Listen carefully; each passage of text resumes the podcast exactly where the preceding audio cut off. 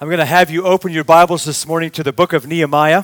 If you have, uh, if you have been here in the last little while, you know that we spent the last, uh, I don't know how long, but uh, probably a good part of a year.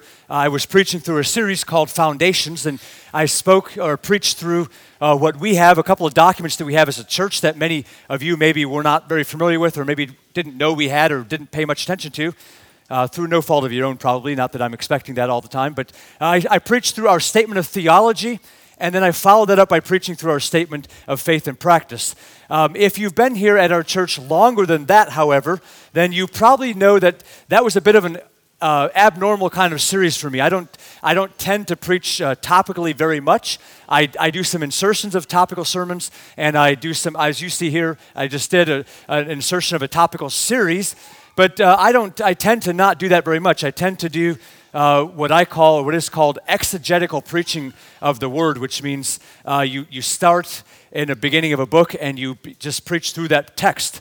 And I've done that uh, primarily since 2010 when I was installed as, as a senior pastor here. We've uh, traveled through some books. Some of them take a lot longer than others. You remember, we were uh, in the book of Luke for three years or so, and we were in the book of Acts for almost three years. Um, so that covers, if you're doing math, 2010 to now, 10 years' time, we spent almost six of those years in two books alone. Um, I felt led by the Lord very early on in my ministry that that's a really good way to spend my time behind the pulpit. Um, I have some reasons for why I say that. I don't know if you need to know that or if you need to necessarily feel like I need to justify why I do that. Um, I think it's very healthy for me and for all of you, by the way, to teach us that that's what the Word of God is meant to do for us, is to uh, inform our lives and uh, that it's worth our time to dig in and study through uh, and, and spend time and chunk it into smaller chunks and say, I want to really know what this has to say and how it relates to other parts of the Bible. You know, one of my fears when I first did that, by the way, well, I had two big fears. You can maybe guess what they were. I had two big fears when I first began to preach like this through the, through the Bible. One was, uh, well, the first one was uh, more of a uh, caring what people think kind of thing. And, and I was uh, really just worried what's the congregation going to think when I tell them that we're going to spend possibly a couple of years in one book of the Bible alone and not deviate from that and not sure how to, how to handle that. And maybe you felt that way. I don't know. If you do, I'm sorry, I think, or I guess I'm kind of sorry. But nevertheless, I'm not really changing course, so I'm not really that sorry. But it is a stretch, right? I remember when I was talking to one of my pastor friends, actually my friend Sean, uh, Otto. He's from Florida now. He lived in southern Indiana at the time. He's going to be here for revival meetings uh, this fall, so you'll get to meet him if you haven't already met him. Fantastic guy. Uh, I think you'll really enjoy uh, his preaching. But uh, he, he did that. I was actually at his church. First place I did revival meetings was at his church in southern Indiana. And he told me they were in the Gospel of John. I had been there for two years and had another year or so to go. And I was like, Excuse me? He said, How does your church like that? He said, My church loves it. Maybe I don't know if you guys will ever say that to people or not, but uh, I believe it's good for us. The other, other fear I had was that uh, it, it felt like we're going to be in one place in the Bible and we're going to just ignore all this other great biblical text that's out there. And I don't know if you've noticed this or not, but one thing you, we're going to find is when we do a systematic study of the Word of God, that it, we're constantly finding things that reach back in other places. We've spent time over the last couple of years, when we were in the book of Acts, for example, we spent time all over the place in the Bible. Because guess what? The early apostles, they referred to other scriptures all the time when they were sharing the gospel with people. When you go through the book of Luke, the Gospel of Luke, guess what? He refers to other Old Testament passages all the time to show them how Jesus fulfilled them. And so we really find ourselves not really missing a lot of other things. I happen to think, by the way, it's one of the best things that I can do to prevent what is sometimes common to preachers, really to all of us, but it's more evident sometimes to the guy behind the pulpit, to prevent me getting caught up in a few topics that I really like to talk about and just talk about them all the time. Because I have no choice. I don't, oft, I don't always, I don't get to choose where this text is going to go, right? Like I'm going to go from here to here to here. The other thing, I, can I just, I give you a personal testimony. I don't often say things like this, and maybe I should say this more often. I want to tell you it's been good for me as your pastor to do this kind of teaching because there are lots and lots of Sundays I lay out the text and I say, we're going to be about here, here. I kind of chunk it up. There are lots of Sundays when I look at a biblical text. I'm, I'm going to be real honest with you. Sorry, lots of Mondays when I look at a biblical text and I say, I'm going to preach on this at the end of the week. And I look at that and I think, I don't really know what I'm going to say about this. I'm not really sure how anything is going to come out of this that's really worth spending a half an hour or 45 minutes on a Sunday morning with.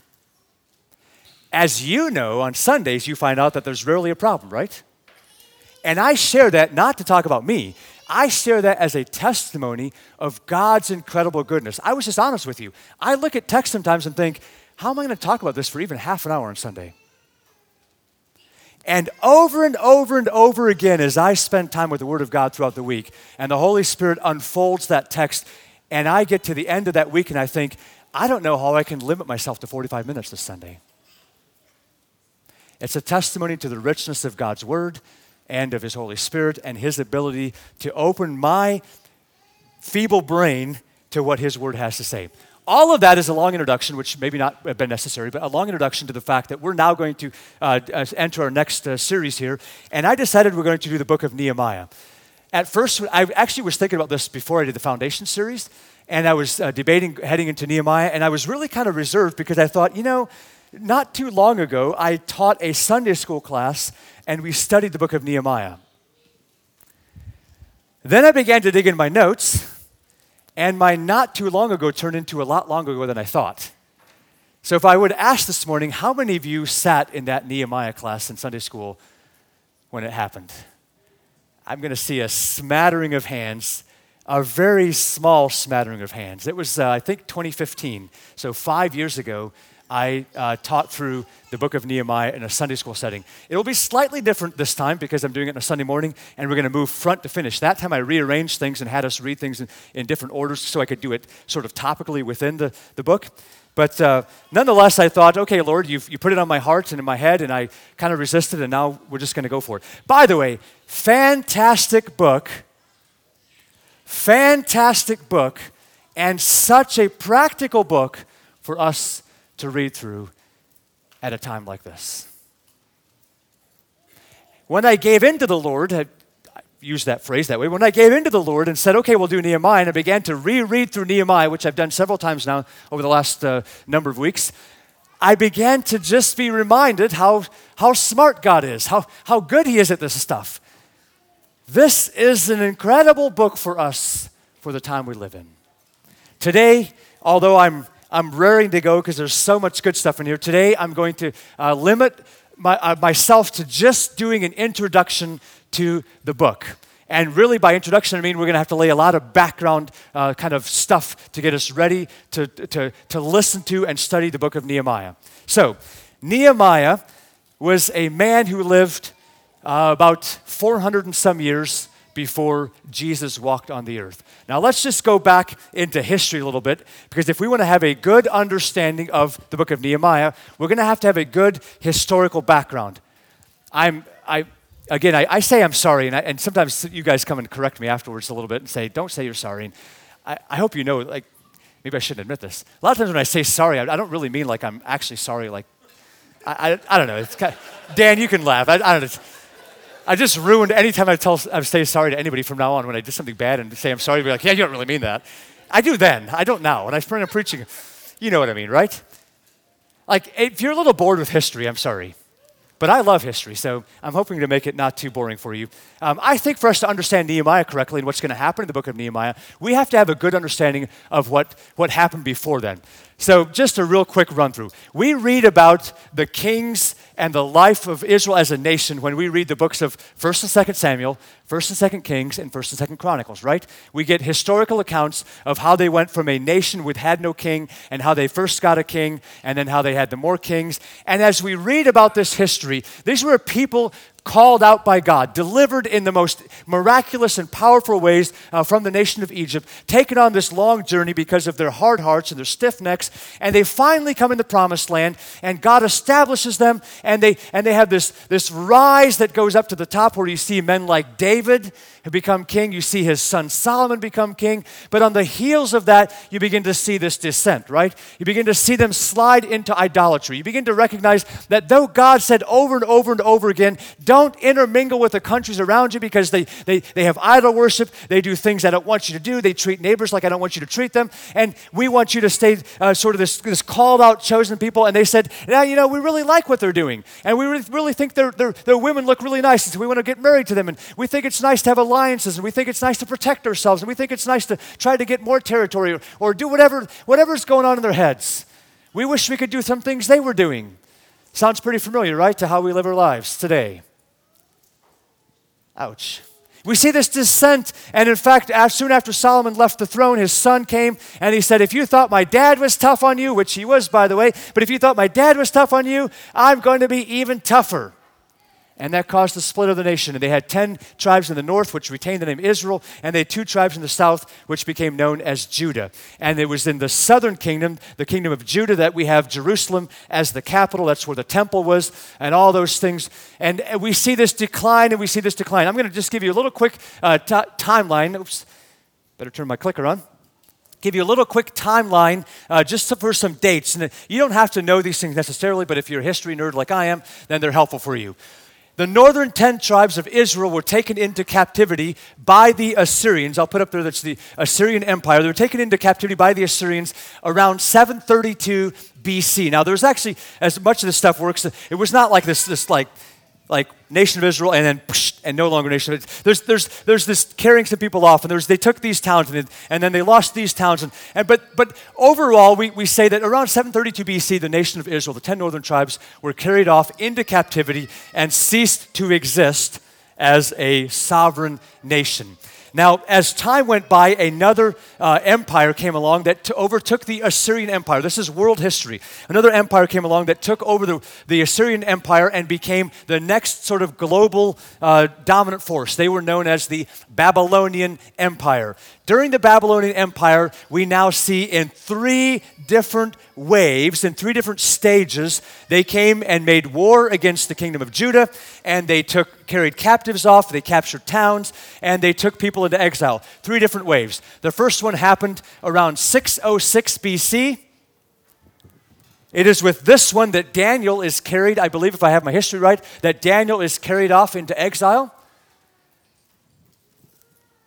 In 597 BC, the next one happened. So you see some time traveled, about, uh, what is that, six plus three, about nine years. And then finally, in 586 BC, they make a completion of it. They ransack the uh, city of Jerusalem, they destroy the temple, and the kingdom of Judah is fully and finally finished. By the way, back in 606 is when the temple worship stopped and it is uh, and then, then during those the latter years there that I have up there is when this guy named Jeremiah was prophesying. And you remember that he prophesied uh, the 70 years of, uh, of, of there being uh, the land lying fallow. Well, that's important because of what we're going to get to here in a little bit. That, that began, that started by there with 606, that, that uh, year. 586, everything is utterly destroyed. They're carried off. Now, there are some living there still, but they're, uh, they're scattered and they're of, of no importance. They're of no, um, uh, they're, not, they're not significant.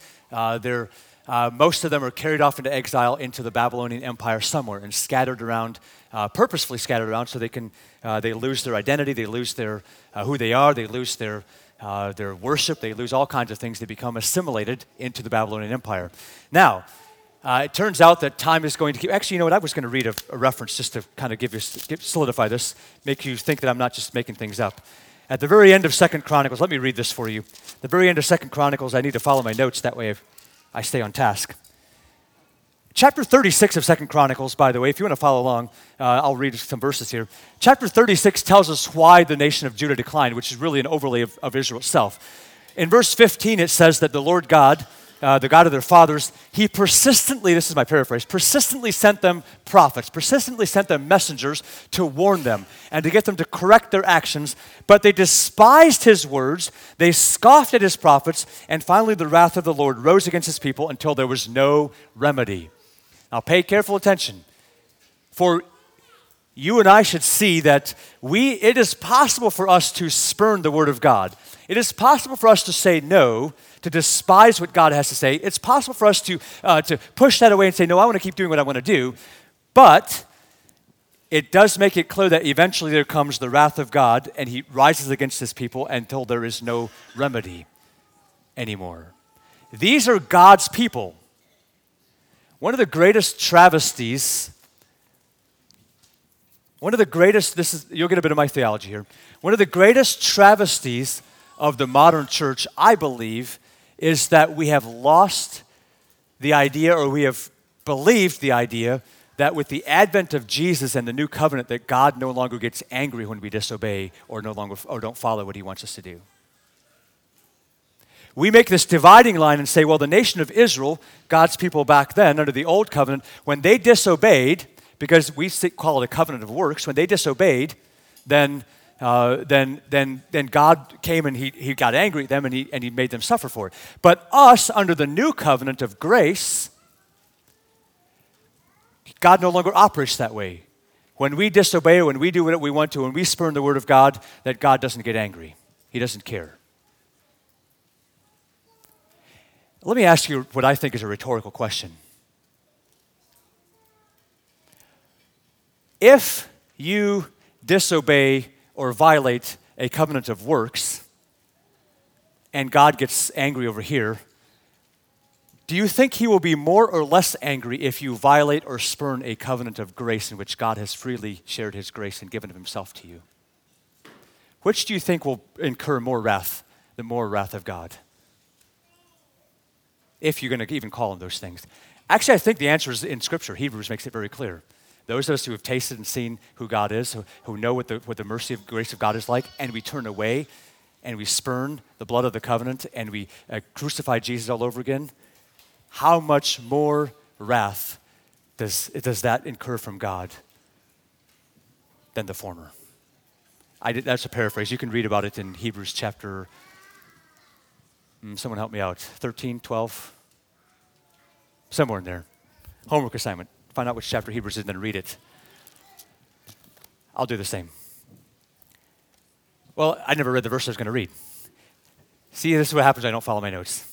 Second Chronicles chapter uh, 36 verse 17. Here's what he says. Therefore he, God, brought up against them the king of the Chaldeans, who killed their young men with a sword in the house of their sanctuary, and had no compassion on young man or virgin, old man or aged. He gave them all into his hand, and all the vessels of the house of God, great and small, and the treasures of the house of the Lord, and the treasures of the king and of his princes, all these he brought to Babylon. And they burned the house of God, and broke down the wall of Jerusalem, and burned all its palaces with fire fire and destroyed all its precious vessels. He took into exile in Babylon those who had escaped from the sword, and they became servants to him and to his sons until the establishment of the kingdom of Persia, to fulfill the word of the Lord by the mouth of Jeremiah until the land had enjoyed its Sabbaths. All the days that it lay desolate, it kept Sabbath to fulfill the 70 years. This is the end of the book of Chronicles. This is how it ends, actually. There's a few more verses that match the beginning of Ezra. But that's how the book ends. We've now slid all the way down into exile, into destruction, into the sort of the bottom, and the, uh, and the land lay that way for 70 years. Now, as I have up here on the screen already, another change of empire happens on the global scale. Think of the story of Daniel. You guys remember the story of Daniel? And he's, he's in there with, uh, uh, what is his name, Belteshazzar, and, and they're, they're, they're, they're boasting about how great the kingdom is, and they get this hand that appears and writes on the wall. You guys remember that? Mene, many tekel parsin, I think are the, are, the, are the words that are written on there.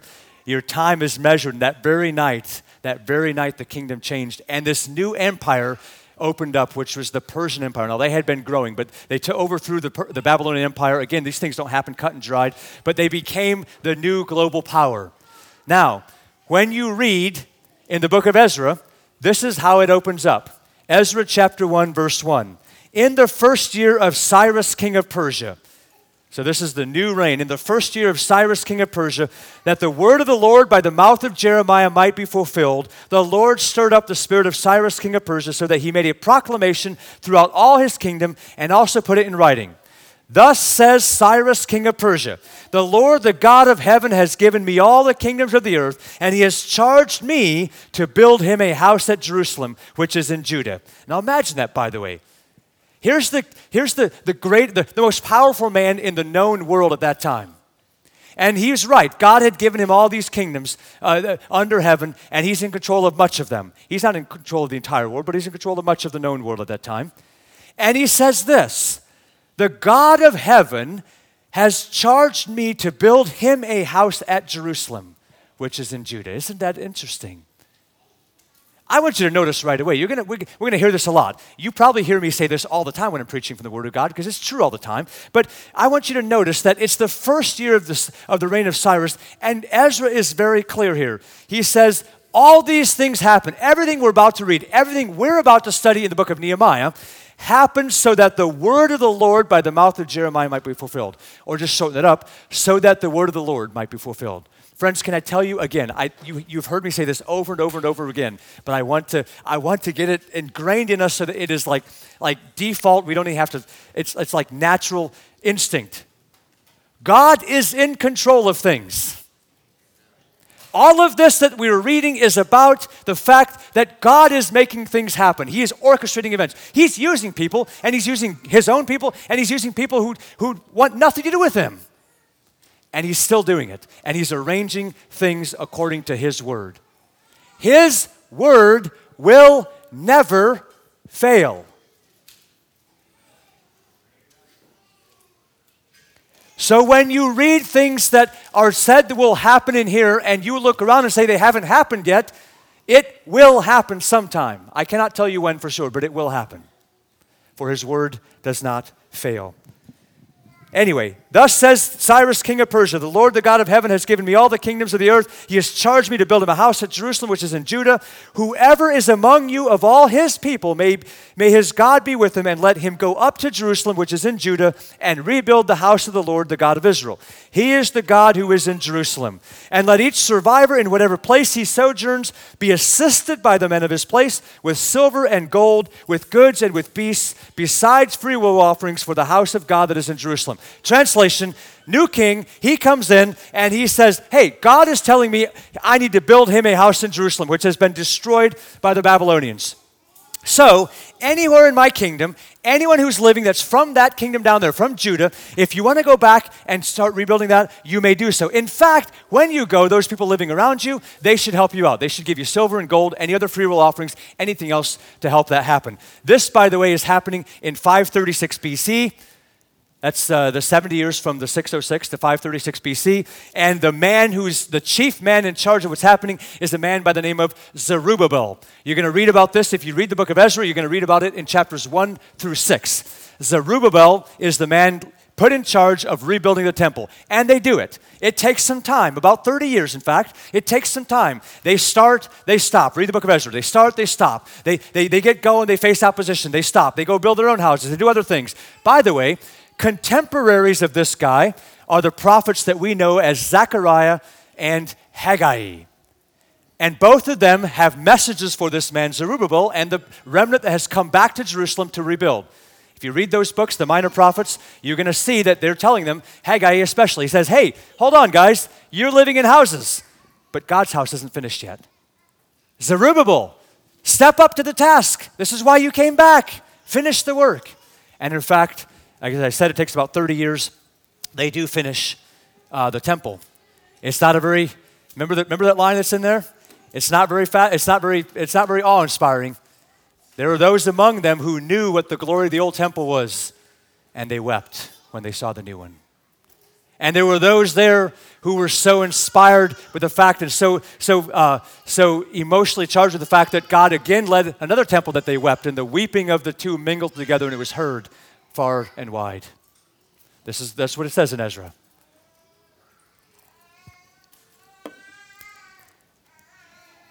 Four fifty seven BC. Nineteen no no, I didn't do my math right. More than nineteen. See, it always messes me up when I'm doing math and in, in going backwards. How many years is it, Heidi? Say it louder so I can hear you. 79? 79 years later? we have another uh, uh, return, group of exiles that returns. Now, there may have been other people that returned, by the way, but we have three major ones that are recorded in Scripture. This time they are led by a man named Ezra. If you would look in Ezra chapter 7, it says, Now after this, in the reign of Artaxerxes, that means after this is after uh, the temple is built and the Passover celebrated. Now after this, the reign of Artax- in the reign of Artaxerxes, king of Persia, Ezra, the son of Seraiah, the son of Azariah, the son of Hilkiah, the son of Shallum, son of Zadok, son of Ahitub, son of Amariah, son of Azariah, son of Meraioth, son of Zerahiah, son of Uzzi, son of Buki, son of Abishua, son of Phinehas, son of Eleazar, son of Aaron, the chief priest this Ezra, that's the guy, follow him all the way down the lineage, that's the guy. Ezra went up from Babylon from Babylonia. He was a scribe skilled in the law of Moses that the Lord, the God of Israel, had given, and the king granted him all that he asked, for the hand of the Lord his God was on him. He led another group back, and Ezra began to rebuild a spiritual house there. Now, the, the temple was there, but he began to rebuild a spiritual house there among the remnants in Jerusalem. He will be joined very soon by this man Nehemiah, we're going to get to. But I want to say one thing, if you permit me, one little aside this morning. Uh, I know this is all introduction ser- uh, sermon is a lot of not a lot of teaching stuff, but there's one thing I want to point out because we're not going to really spend time in the book of Ezra, but there's an absolutely fantastic line, fantastic verse. Every one of us should be acquainted with it.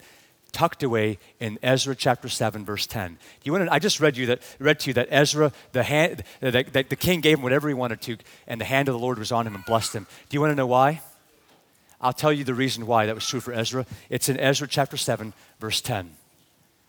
For Ezra had set his heart to study the law of the Lord and to do it, and to teach his statutes and rules in Israel.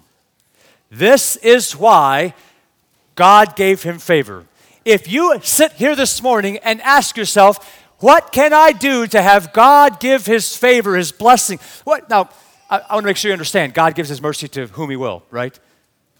So uh, we, we get unmerited favor all the time. But if you want the Lord to look at you and say, as he did of Job, have you considered my servant Job? If you want him to look at you and say, here's the person that I can pour my favor onto, that I can give favor to them with the people around them, here's a recipe for what you want. Look at what it says in there. He says, he set his heart. He decided inside of his heart. He said, I want to do this. I'm committing to do this. I will study the law of the Lord. I will study what God wants, and then I will do it, and then I will tell others about it.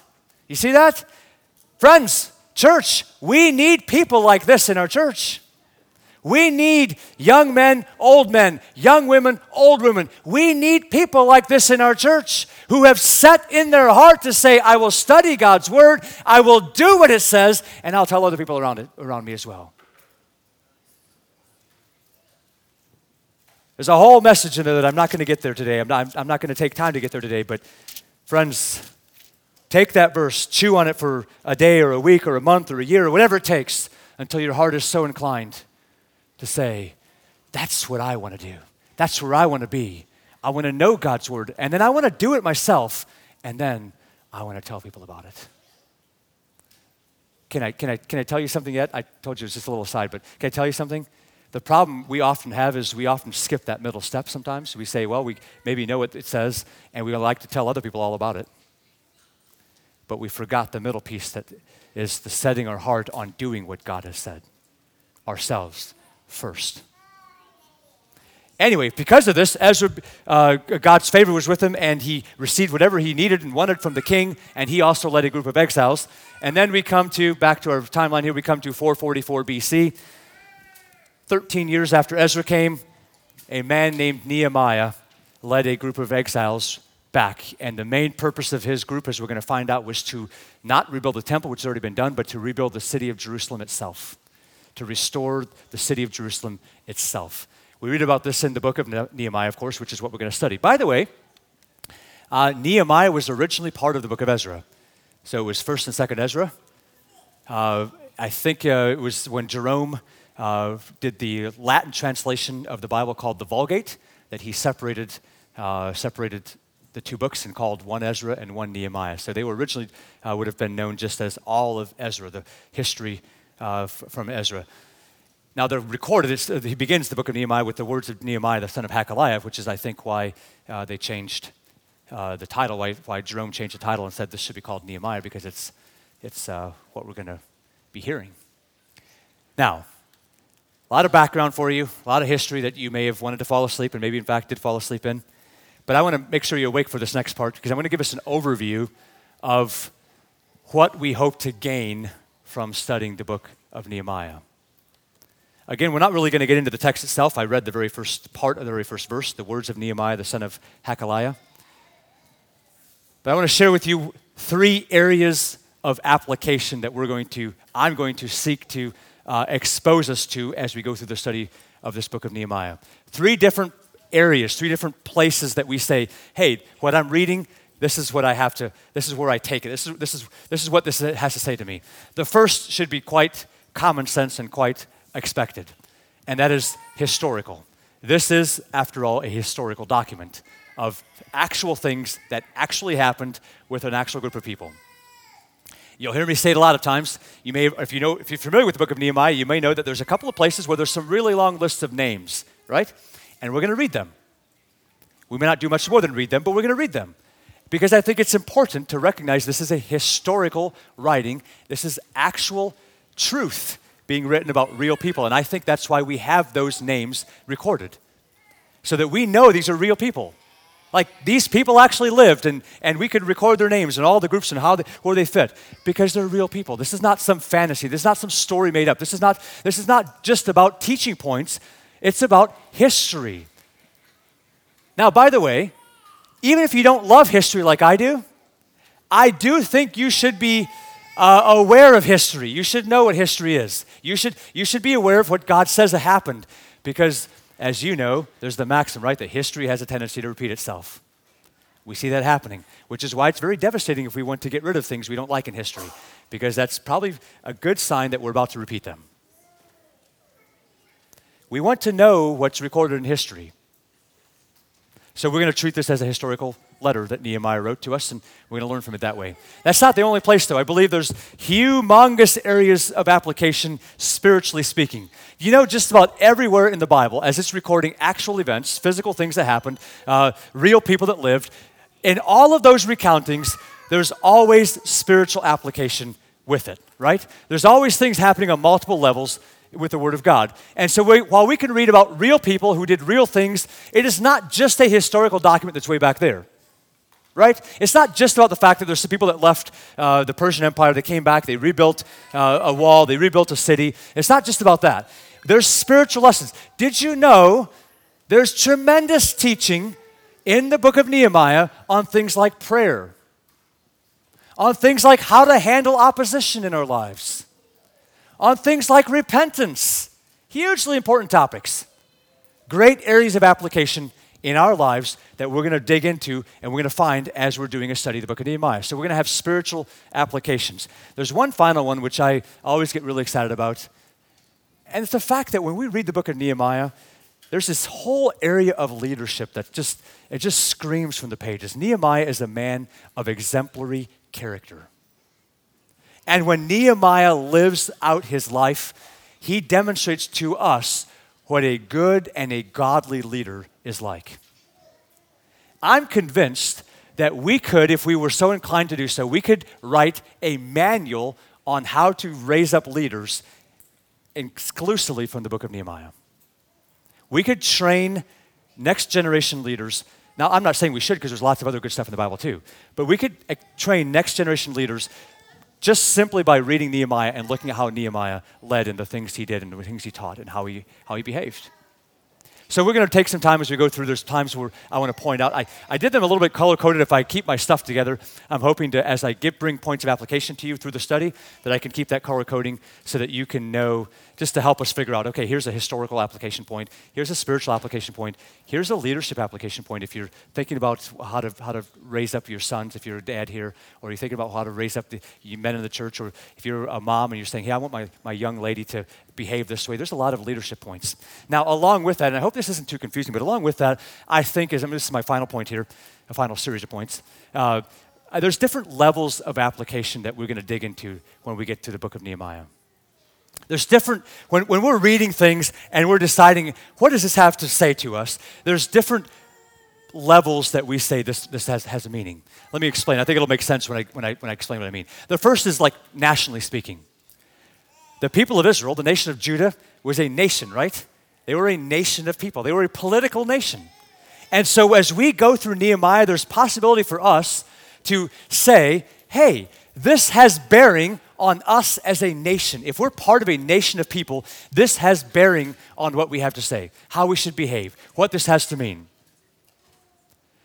But there's also other levels. If you think of the people of, of, of, of, Judah, for example, they were a nation, but they at the same time stand in. Now, I'm not into replacement theology, but they stand in for the church, right? Like there's times we're going to look at this and we're going to say, ah, this is not so much a national thing. Like this, these verses don't so much mean like nationally speaking, they mean church-wise. Like as a church, this has application to us.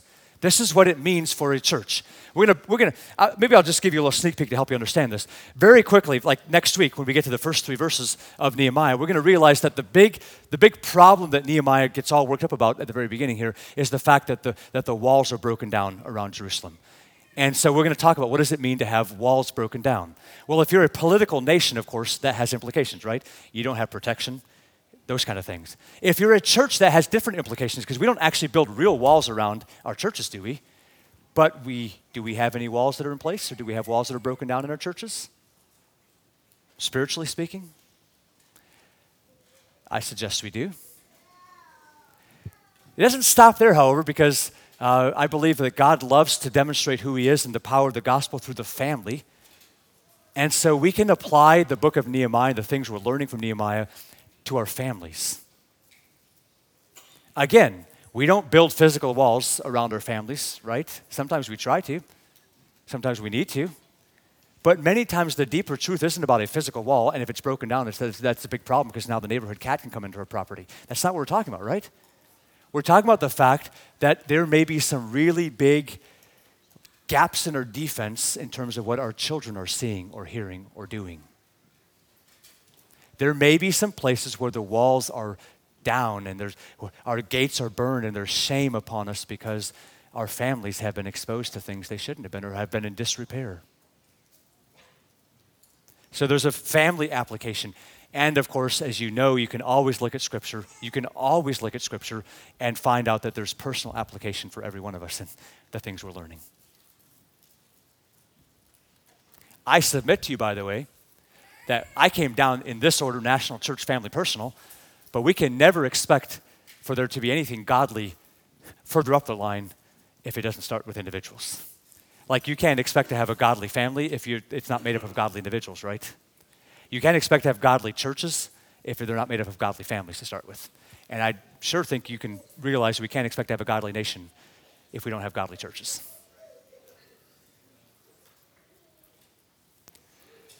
These are the levels we're going to attempt to apply the book of Nehemiah to as we go through. Let me just close by asking this of you. I love I love having interaction. I, today we did not have it hardly any at all, and I'm sorry about that. And I plan on having some interaction.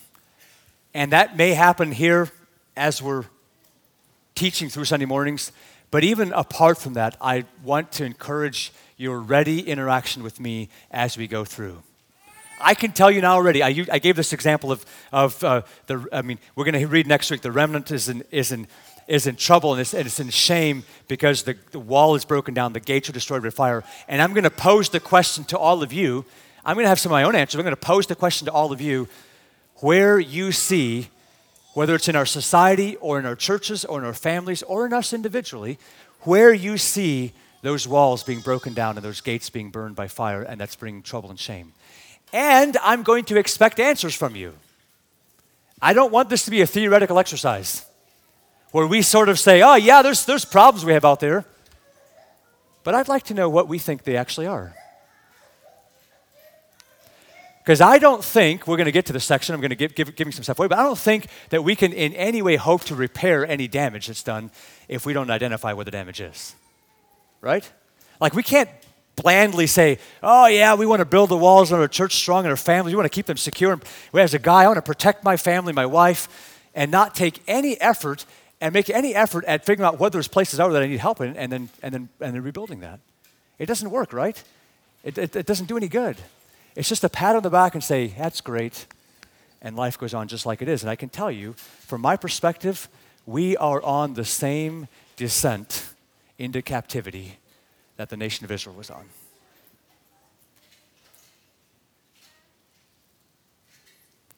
So, unless we intend to want to spend 70 years with the ground laying fallow.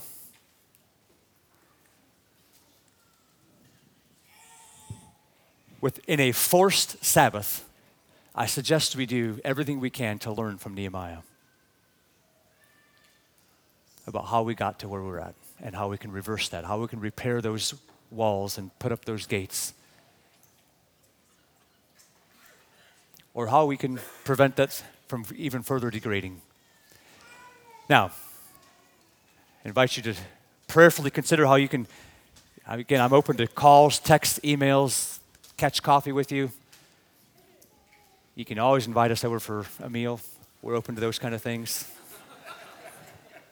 Throw that one in for free. To have conversation about those kind of things. But I'd love to have you go with us on this journey. Don't know for sure how long it'll take. Probably, I don't know, four, five, six months, something like that. Pray with me. We're going to pray for our meal as well, so pray with me if you would. Father, thank you so much for your word this morning.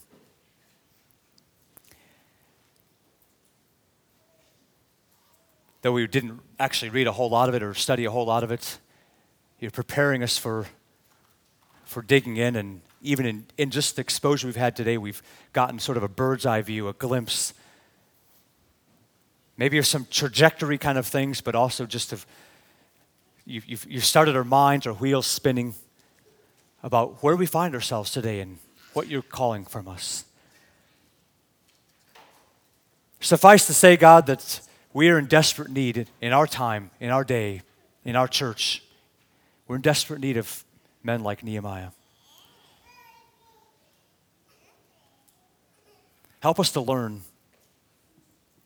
Help us to be willing to let your word hit us on all those, those areas and all those levels to apply. We want this thing to, to be as it always is, but we just want, we want to be clear about it, God. We can say you always, you know this about us always, but we want to be clear about it. We want this to be a study that builds us up, that helps us to grow, that makes us more mature. We want this to be a study that draws us closer to you, for we know when that happens, we will be more mature and we'll also have more concern and care for those around us. God, thank you.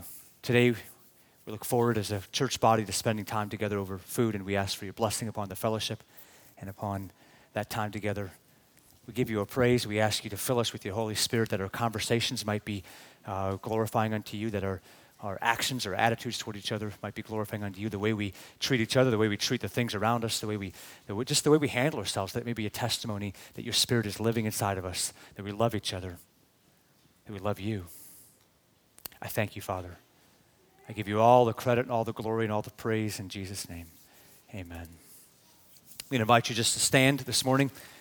I had our closing prayer. I don't think I'm going to pray again. I'll bless you in the name of Jesus and ask God to make his face shine upon you. May you go in peace.